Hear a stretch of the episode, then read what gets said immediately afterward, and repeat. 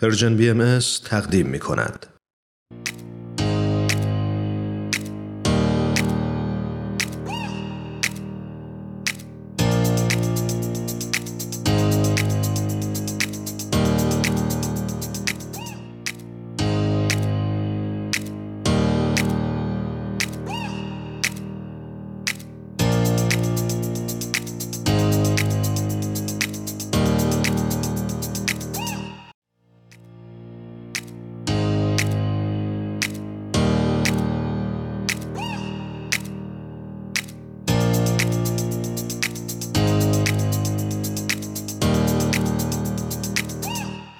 آنیتا جان به برنامه خودت پادکست هفت بازم خوش اومدی. درود میگم با عرض احترام ممنونم از شما ایمان جان. آنیتا جان منم خدمت درود میگم.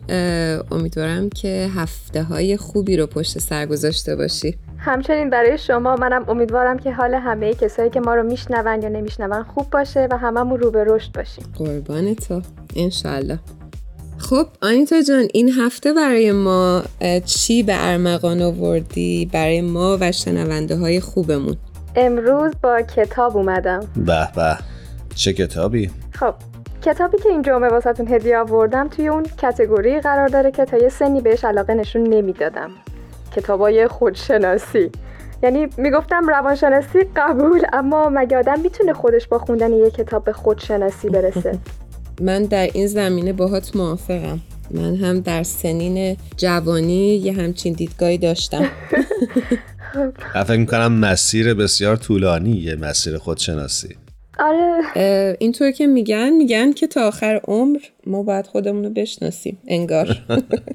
متاسفانه بعد ولی خب عنوان این کتابا بیشتر منو یاد قفسه فلسفه در ده ثانیه و عکاسی در نه دقیقه مینداختم واسه همین همیشه خط قرمز من بودن. به هر حال از یه جایی به بعد خود من شخصا مطالب خودشناسی رو توی سوشال مدیا بیشتر می‌دیدم و متوجه شدم که خب وقتی تو بتونی راجع به روان دیگران بخونی و فکر بکنی احتمال زیاد تو روان خودت هم وجوه مشترک زیادی هست با روان دیگران دیگه. سر همین سعی کردم یه خورده وارد دنیای خودشناسی بشم. یعنی دست ببرم به کتابا و بخرم و بخونم. خب حالا که اینقدر توضیح جالبی دادی چه کتابی رو قرار به ما معرفی بکنین در این ارتباط؟ من می‌خوام یه سری چیزا قبل از معرفی کتاب بگم. اجازه به هم میدین؟ بفرمایید. یک زمانی بود که یه سری کلمات مثل پذیرش یه سری مفاهیم مثل بیایید وابسته نباشیم و اینها به نظرم خیلی کلیشه‌ای بودن و مربوط می شدن به روانشناسی زرد یا مثبت اندیشی های بی اساس. این رو هم بگم که من شخصا فکر می کنم که ما از ابتدای حیاتمون توی این دنیا پی خودشناسی هستیم حالا هر کسی به طریق مختلف هر کس به روش خودش اما باید توی لیول های مختلف زندگی پاسخهای مناسب رو از طرق مختلف به دست بیاریم. حالا ممکنه از طریق بنیان خانواده باشه تا مدرسه یا محیط کار یا لابلای کتابا. وگرنه ناامیدی و بیانگیزگی میاد سراغمون. من خودم این ناامیدی و بیانگیزگی رو تجربه کردم و بعدش سعی کردم که راه جدیدی پیدا بکنم. حالا کتابی که امروز روی میز داریم. اسمش هست تکه هایی از یک کل منسجم. نمی‌دونم خوندین شما این کتابو؟ من متاسفانه نه اما خیلی راجبش شنیدم. من اتفاقا اخیرا این کتابو خوندم و در حال شرکت در کلاس این کتاب هستم. یعنی این کتاب رو با یک جمعی از دوستان داریم می‌خونیم به همراه یک استادی که بسیار بسیار جالب این کتاب رو برای ما باز کردن. برای همین خیلی خیلی علاقه مندم به این کتاب. پس شما بردین وارد عمل کردین این کتابو. خیلی خوب. نه خیلی نه نه اختیار دارین. خیلی کم خیلی کم آره می‌دونم در مورد این کتاب. که به همه عزیزانمون که دارن پادکست ما رو گوش می‌کنن توصیه می‌کنم حتما این کتاب رو بخونن بارها و بارها. حتی بخونن واقعا همینطور. پس لازم شد منم حتما بخونمش. ایمان جان شما لیستت داره طولانی میشه ها. بله از بله، باید هایی که باید. انجام بدین. دقیقا.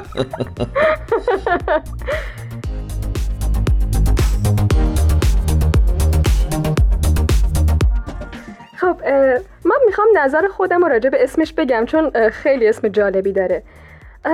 فکر می‌کنم البته شاید خود نویسنده با من موافق باشن. البته که از مفاهیم خود کتاب من این نظر رو می‌خوام بدم.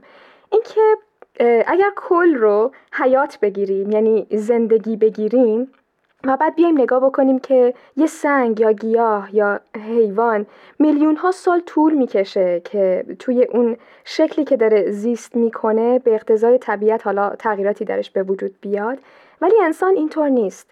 انسان خیلی متنوع. یعنی ما در عین حال فرزند هستیم والد هستیم عاشق هستیم راننده تاکسی هستیم هنرمند هستیم و بیشتر و مشترکتر از همه اینها تنهاییم. این کل اگر حیات باشه یعنی یک سری چیزهای کوچیک کوچیک ولی متنوع داره شکلش میده. حالا اینکه چطور قرار این تیکه تیکه ها از نقشای خودمون رو با چاشنی تنهایی کنار هم قرار بدیم تا توی اجتماعی که داریم زندگی می‌کنیم نه تنها بار تنهایی و تفاوت ها روانمون رو تحت شاه قرار نده بلکه بتونیم احساس مسرت و الفت داشته باشیم با محیط اطرافمون و آدمایی که داریم باهاشون زندگی می‌کنیم. خب من نمی‌خوام زیاد از خودم صحبت بکنم. یعنی دارم سعی می‌کنم. می‌خوام برم سراغ خود نویسنده. نویسندش کی هستن؟ نویسنده این کتاب خانم پونه مقیمی هستن که این کتاب سال 1397 توسط ایشون چاپ میشه و تا جایی که من می‌دونم تا الان به چاپ 208 رسیده. واقعا فکر می‌کنم یک رکورد هست برای چاپ کتاب در ایران. 208 بار چاپ شدن یک کتاب. از سال 1397 دقیقا. یه چیزی که هرانوش جان احتمالا شما باش برخورد کردین اینه که کتاب نه تا فصل داره که هر موضوعی تو هر فصل توی بخشای کوچکتر جا دادن که از نظر من خوندن و تفکر همزمان رو خیلی راحت تر می‌کنه. بله بله. کتاب راجع به زندگی درونی ما و واقعیت که باش مواجه هستیم و رابطه بین این دوتاست. همزمان کتاب تلاش می‌کنه که ما رو کمک بکنه تا بیشتر به نیمه هوشیار خودمون توجه بکنیم و با رفع ابهاماتی که ممکنه توی نیمه هوشیارمون باشه باعث بشیم که روابطمون با افراد بهبود پیدا بکنه. این کتاب اساسا غیر داستانیه اما خانم مقیمی رد پای بیمارانشون و تجربه های اونا رو به شکل قصه و داستان برای ما روایت می‌کنن ایشون در واقع روان درمانگر هستن ولی کتاب تکه های از یک کل منسجم رو که اولین اثر ایشون هست طی سه سال نوشتن. به این صورت که سالها ایشون قسمت های یعنی تکه هایی رو از این کتاب توی صفحه اینستاگرام خودشون به اشتراک میذاشتن و بعد از یک مدتی این تکه ها رو با هم یک جا جمع می‌کنن که این میشه تولد کتاب. و همچنین خانم مقیمی سال 1395 کارشناس روانشناسی شبکه رادیویی سلامت در برنامه داستانها و آدمها بوده. چه کارنامه پرباری داشتن. بله. ایشون یک شعاری دارن که توی صفحهشون نوشتن تنها بودن نقص نیست. خیلی شعار جالبیه که توی این کتاب مفصل راجبش صحبت می‌کنن. ایشون به نظر من تنهایی رو بسیار دلپذیر می‌کنن. تنهایی رو که در وجود همه ما هست و به نوعی همه ما ازش میترسیم و برای ما دلپذیر نیست رو برای ما دلپذیر می‌کنن و به گنجی که درون اون تنهایی هست ما رو آشنا می‌کنن. خیلی خیلی آروم آروم ذره ذره ما با این تنهاییمون مواجه میشیم و اصلا به نظرم نظیره این کار. مرسی هرانوش جان. دقیقا. ایشون خیلی متفاوت درد یا تنهایی رو به ما نشون میدن و خب این تفاوت ایجاب می‌کنه که ما رفتار متفاوتی هم نسبت به این رنج ها توی زندگی از خودمون نشون بدیم. دقیقا. همچنین یه نکته دیگه ای که وجود داره اینه که ایشون توضیح میدن که چطور از هر رویداد زندگی میشه یک فرصتی برای شناخت خودمون فراهم بکنیم و اینکه افکار و احساسات خودمون رو بشناسیم و خیلی می‌خوام تاکید بکنم این رو که از نقش قربانی بیرون بیایم. و مسئولیت زندگیمون رو خودمون به عهده بگیریم. این واقعا خیلی نکته عمیقیه که متاسفانه ما ناخواسته درگیرش هستیم که خودمون رو تو نقش قربانی می‌ذاریم. البته من یه نکته ای رو خدمت عزیزانمون بگم.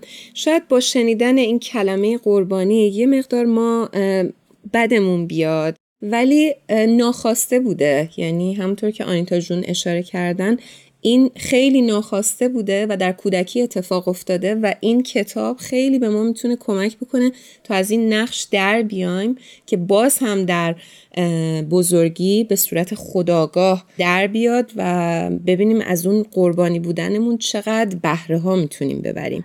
فکر می‌کنم هرانوش جان یکی از قدم های مهمی هم که می‌تونیم برداریم چیزی که خود خانم مقیمی هم توی کتاب توضیح میدن اینه که چطور ما بتونیم با حضور یا بدون حضور دیگران برای خودمون احساس آرامش بسازیم و سعی نکنیم برای اینکه از تنها موندن فرار بکنیم تن به هر رابطه بدیم و به هر چیزی چنگ بزنیم. آفرین. خیلی خیلی موافقم.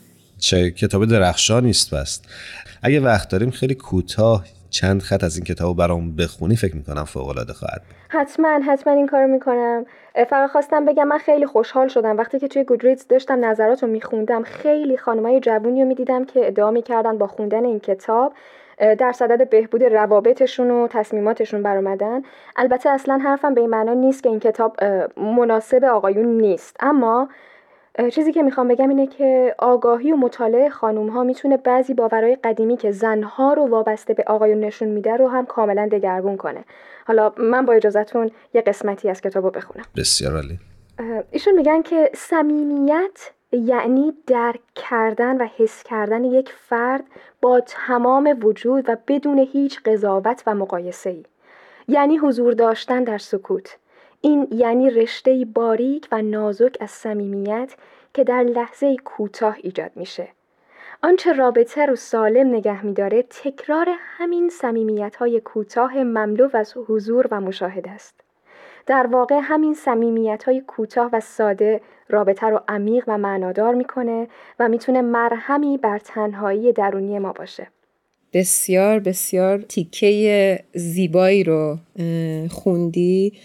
و من یه نکته ای رو که حالا شما در مورد خانوم ها گفتین من در مورد آقایون بگم که ما اتفاقا نصف کلاسمون آقایون هستن و خیلی جالبه که استاد ما در مورد آسیب پذیر بودن آقایون صحبت می‌کنن و خیلی خیلی جالب به عنوان فرد و انسان همه ما نقاط آسیب پذیر داریم و صمیمیت زمانی اتفاق میفته که ما با این نقاط آسیب پذیر همدیگه آشنا میشیم و این رو میپذیریم به صورت بسیار بسیار زیبا و در واقع اون صمیمیت واقعی ایجاد میشه. این رو خدمت آقایون بگم و مژده بدم برای آقایون که آره این کتاب رو حتما مطالعه بکنن. چیزی که در مخصوصا آقایون قشر ایرانی می‌تونم بگم ده ها برابر از کشورهای دیگه در واقع باید پنهان می‌شده متاسفانه و چقدر آسیب زده به خانواده ها بله همینطوره. پس حتما من و دیگر آقایون تشویق شدیم که بریم کتاب بخونیم. من یه بار دیگه ازت ممنونم آنیتا جان که این کتاب معرفی کردی. امروز تو برنامه بودی. حیف که وقت ما کوتاهه وگرنه حتما ازت می‌خواستم که بیشتر بخشی از این کتاب رو با ما سهیم بشی. تا یه برنامه دیگه ازت خدافزی می‌کنیم. منم از شما ممنونم. خدا نگهدارتون باشه. قربان تو. خدا نگهدار.